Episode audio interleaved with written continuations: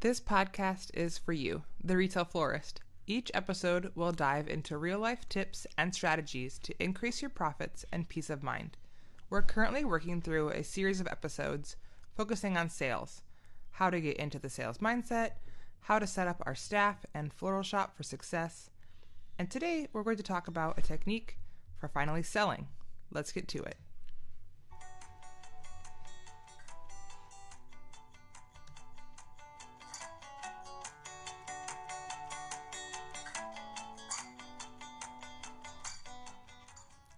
Welcome to the Retail Florist Podcast. My name is Kelsey Thompson. Thank you so much for joining me today. Um, I am a flower shop owner, mom of two, and kind of a business and marketing nerd, and I'm here to share some insights to help you grow your business without burnout. You might know me from my online business, which is Petals and Profits. And I know in the intro I mentioned peace of mind, and I just wanted to take just a moment to thank those of you that have reached out to me over the last month. Um, just to catch you up, I took a short digital sabbatical. My husband's grandma was put on hospice last month and passed away shortly after. And I just really needed to concentrate on supporting him and the family. So I stepped away from the podcast and social media for a bit and focused on those priorities. We know that's the beauty of being an independent business owner, right? So, anyway, thank you for checking on me. Grandma Nadine was an absolute firecracker and she will definitely be missed. But she spent eight years missing her beloved husband, and we like to think that they're taking their souped up golf cart on many, many heavenly trail rides together. So, just wanted to say appreciate it. Now, as I say, back to the show. So if you haven't listened to the last two episodes, don't worry, you're fine. You can finish this one and go back. But like any series, you may get a bit more out of it if you listen in order. Now, this is also coming from someone that has never followed a recipe day, a day in her life, so you do you. So far in this sales series, we've covered mindset and product attributes. So now our sales team has some tools in their toolbox, so to say. And to some people, sales come really naturally. They have absolutely no problem shooting the breeze or making suggestions. For others, it's helpful to have a framework or a set of steps to take. So even if you feel comfortable selling, putting a name to what you're already doing can help you sharpen your skills. Successful selling is really just knowing the right questions to ask in the right order at the right time. So, what's the first thing that you do when a customer comes in to, let's say, order flowers? Probably ask the occasion, right? So, now using that occasion as a guide, you may ask follow up questions about the recipient's favorite colors or hobbies or personal style. You'll ask about where the flowers will be delivered and how they'll be used. Finally, you'll offer upgrades and maybe some cross sell items. So, at this in this example, you notice I you just asked a bunch of questions, right? So our end goal is to serve our customers the best. So we need to think what questions can we ask to serve them best.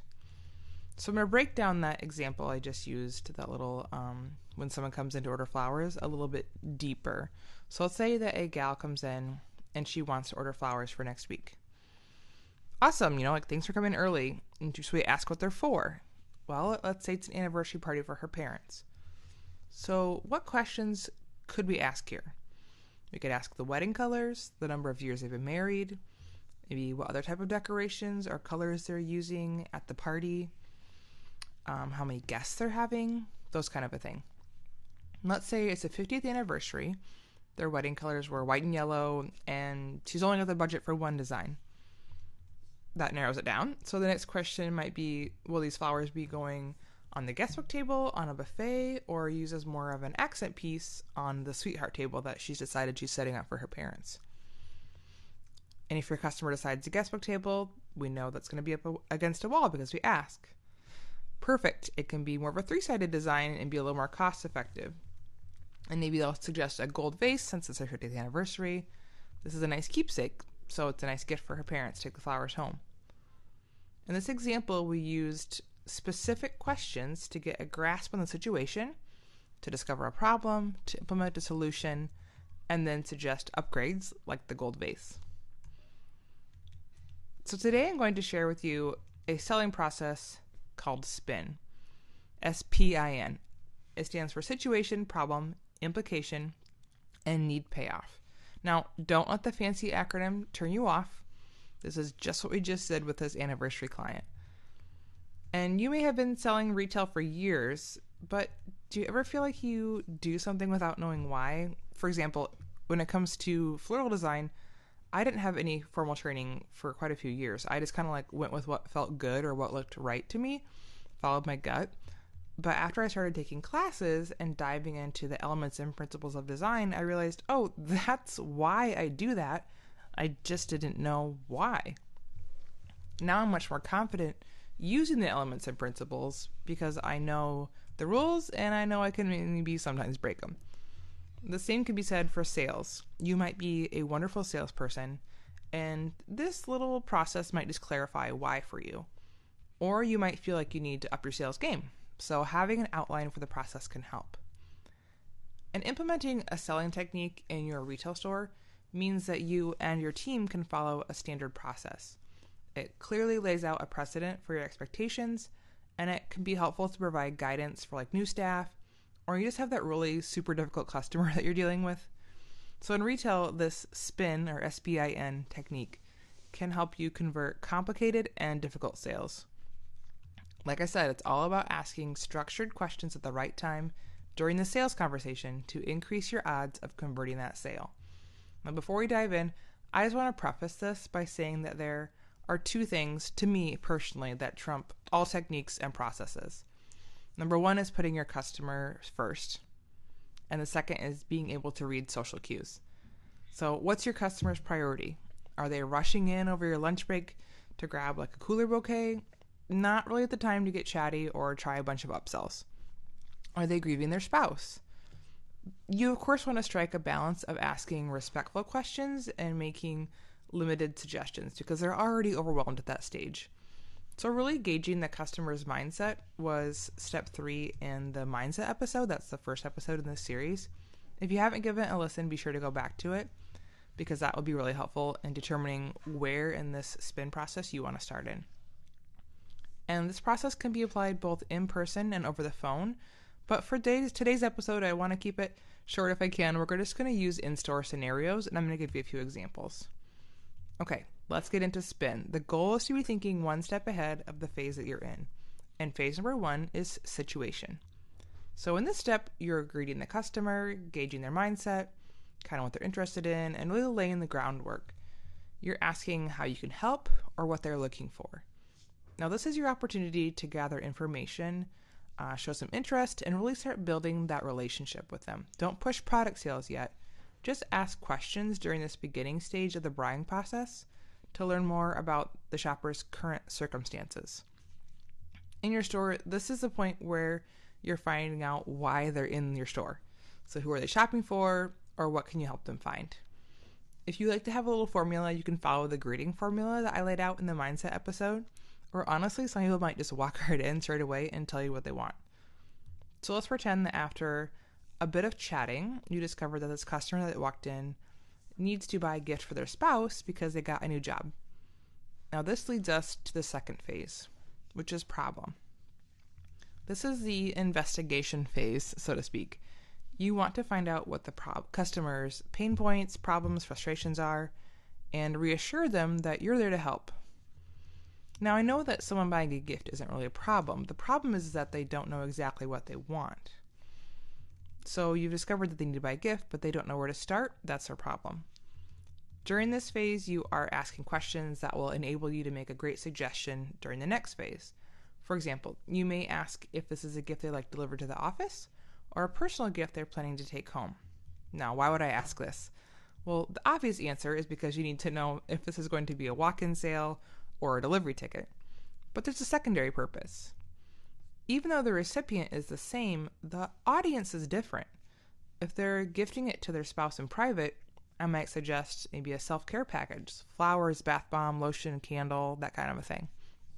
If they want it delivered to the office, opening that kind of gift in a semi public space may make a new hire feel a little bit uncomfortable. So I would not even suggest that. I'd go with something else. Now, of course, this entire thought process is happening in your head at this point. All we know from at this point, the customers told us is that they need a gift for their spouse. We're asking where it's going. Let's say it's being delivered. Okay, perfect. That narrows it down. Now let's think about what we might suggest. Remember, we're working on the problem, but thinking ahead to the implementation or solution. So in this scenario, I think both flowers and a plant would be appropriate, right? In my head, I want to suggest both. Flowers to kick things off the first week, and a plant because it's the gift that keeps on giving. Let's ask some questions that will set up our suggestion that we're going to make for success. So, here I'd ask more questions about the spouse's new job and the office, like do they have a window? Or what style is their office? With that information, you can confidently suggest your flower and plant combination gift. And of course, I want to suggest that. That's the higher budget option. Oh, but maybe the budget isn't there for both things, so now what? Let's pause for a moment and think long term. Of course, we want to make the sale today, but can we make more sales down the road? So, both flowers and a plant leave a lasting impression, but a plant is going to be great for an office environment and may lead to more plant sales, repotting services, you know, fertilizer sales, that kind of a thing. So you could either suggest a plant or maybe suggest a flower subscription, a delivery now and then once a month for six months or 12 months. Let's say they want to go with a one time purchase. Okay, a plant. Perfect. Let's ask a few more questions.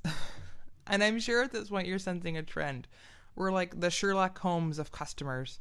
We ask a question to get an answer that we can then mine for more information to ask even better questions. It's a cycle. Only that's happening conversationally, of course, not interrogation style. So we've narrowed it down to we want to have a plant gift delivered to the office for their spouse. So now I'd ask their spouse's level of plant expertise, maybe a little bit about the office's lighting conditions and the color scheme.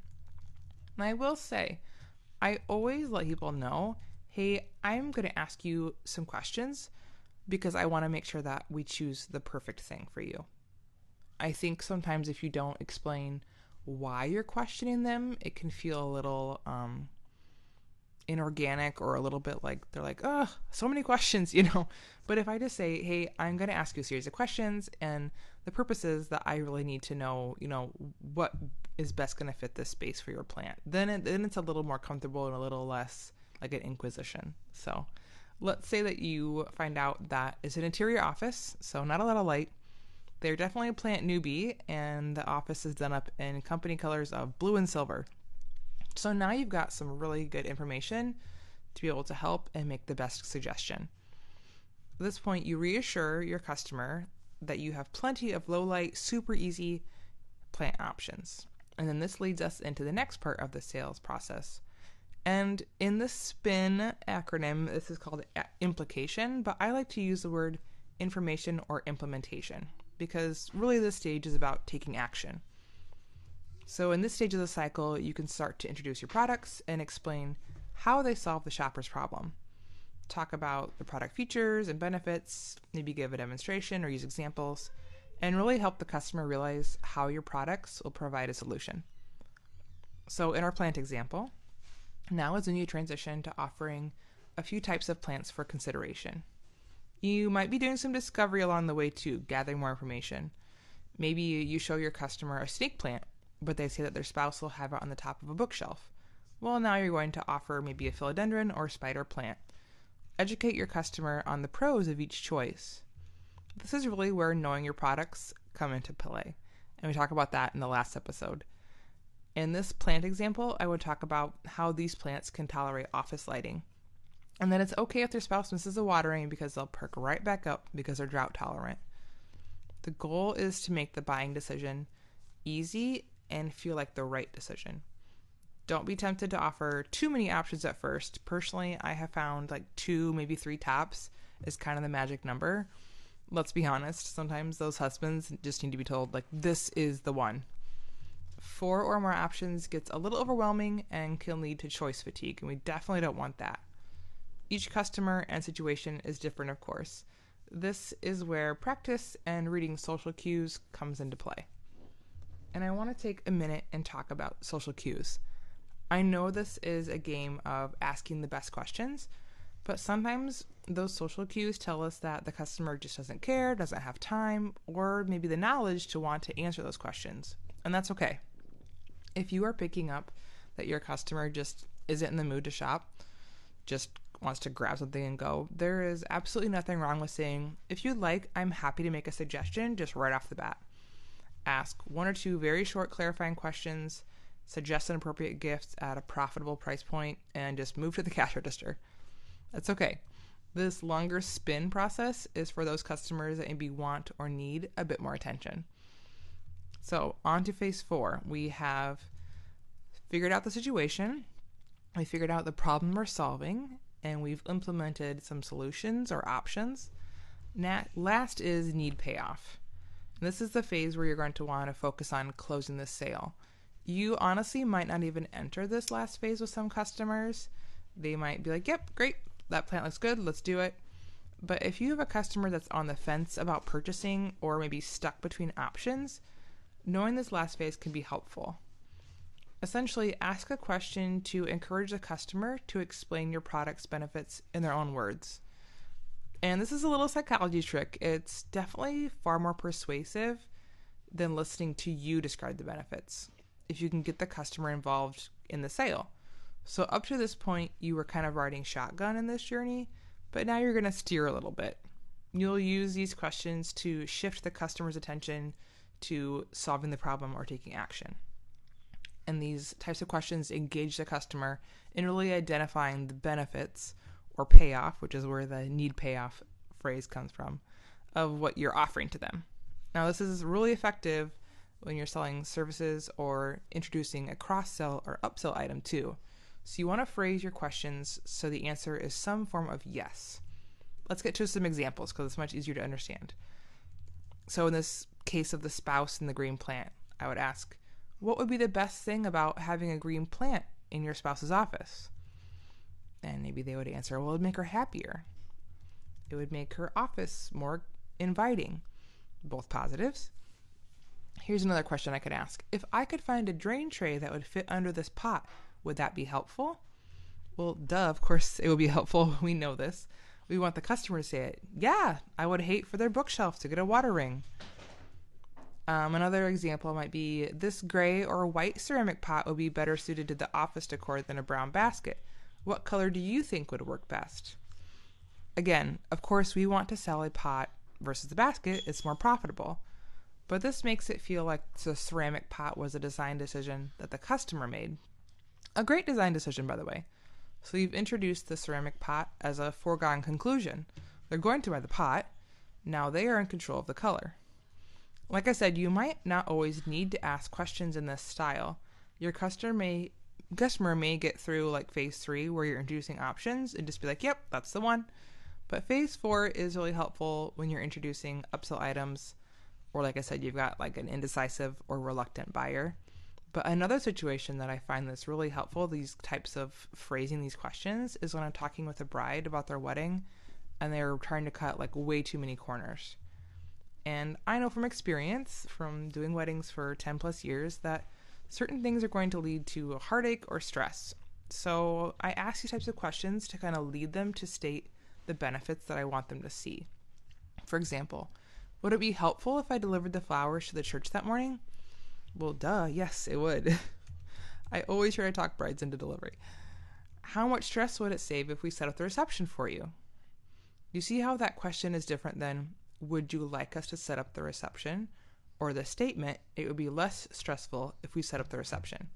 If I ask you, how much stress would it save if we set up the reception for you? you are putting the ball into their court to consider like the emotions and the outcome of that decision. So just to review, the steps of the process again are situation, problem, I'm going to say implementation, and need payoff. But maybe you're thinking, my customer doesn't have a problem, they're just shopping. Well, this process can be applied to someone whose motivation is a want or desire as well. Maybe they don't have a problem, but let's say they want a new centerpiece for their dining room table. So in this case, their quote unquote problem is that they don't know exactly what they want for that centerpiece. Maybe they aren't sure of the right size, or they need a lot of help choosing colors or a container. So you're going to problem solve that by asking specific questions. Or let's say your customer is just looking around. So you complete your initial greeting and promise to check back. Now, as you approach them the second time for your checkup, you notice that they're looking at some earrings. This is now your chance to start the spin process using those earrings as your topic. You can kind of assess the situation and gather information because something made them pick those earrings up. So, what was it? What problem could those earrings solve, or what desire could they fill? Maybe they're having a bad day and they just want something pretty. Maybe they have a party coming up and they need something new. Maybe those earrings made them think of a friend. So if you strike up a conversation with them about jewelry, maybe what metals they like to wear or what outfits in their closet that specific pair would go with, that kind of a thing. Maybe you can make it personal. Do you have a pair in that shape that you love to wear? You can see that by doing that, you pinpoint exactly what drew them to those earrings. And once you have that information, maybe they have a party coming up, you can start making suggestions, which is moving into a phase three implementation. Or if you get the vibe that they just want to shop in peace, you remind them that you're here to help and beat it. you're not going to handhold every sale, and not every shopper is a buyer. It's okay. But being friendly and engaging in light fact finding conversation shouldn't put pressure on you or the customer.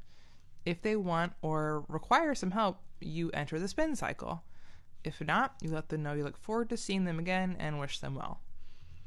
I've had customers that were just looking come back simply because I engaged them in conversation and gave good suggestions. Sometimes these suggestions were just to go to a different store because I knew that store had exactly what they needed. And sometimes it's completely unrelated.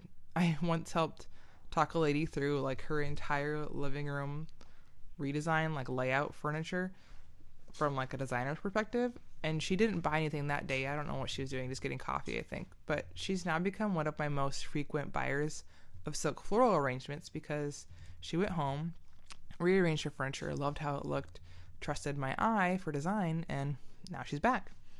So ask the act of just asking questions and solving problems isn't just good for sales. You're also building customer relationships and showcasing your expertise and setting yourself up to be able to invite that customer to visit again. I want you to think about the cost of spending just a few extra minutes with each customer versus the cost of running a newspaper ad. Where's your biggest return on investment? I would argue the in person chat. This is called conversational marketing, by the way. So look at you, selling and marketing at the same time. Let's wrap up today's episode. I know you're busy. As always, I'll leave you with an action task. This is kind of a fun game to get your employees in on that spin cycle mindset. It's kind of like Clue. So you're going to assign each employee to be a customer with a scenario, give them the basics and let them embellish, or assign them like an entire persona, whatever you prefer. So an example would be a 17 year old high school boy looking to buy his girlfriend something for their six month dating anniversary or a 30 something gal looking for a gift for her best friend going through a hard time. Those kind of a thing. So now that employee has to partner up with another employee who acts as a salesperson and helps that high school boy or friend through the spin cycle. I would love to hear how this goes. I'm sure some of you have some hidden dramatic talent on staff. And your team may be uncomfortable to set first, but gently push them. If it's something that you're not comfortable with, take the group approach and just talk through some different scenarios. You could even have everyone put a few customers or situations in a bowl and draw one out at lunch each day. This is about putting your team in a sales mindset. Thank you so much again for listening to the Retail Florist podcast. I know your time is precious, and that you choose to spend a bit of it with me means a lot. There will be one more sales related podcast before we wrap up 2022. So be sure to hit subscribe so you can keep up to date on the latest episodes. If we're not already friends, hit me up on Instagram, TikTok, and Facebook at Petals and Profits, or visit my website at petalsandprofits.com. Happy selling!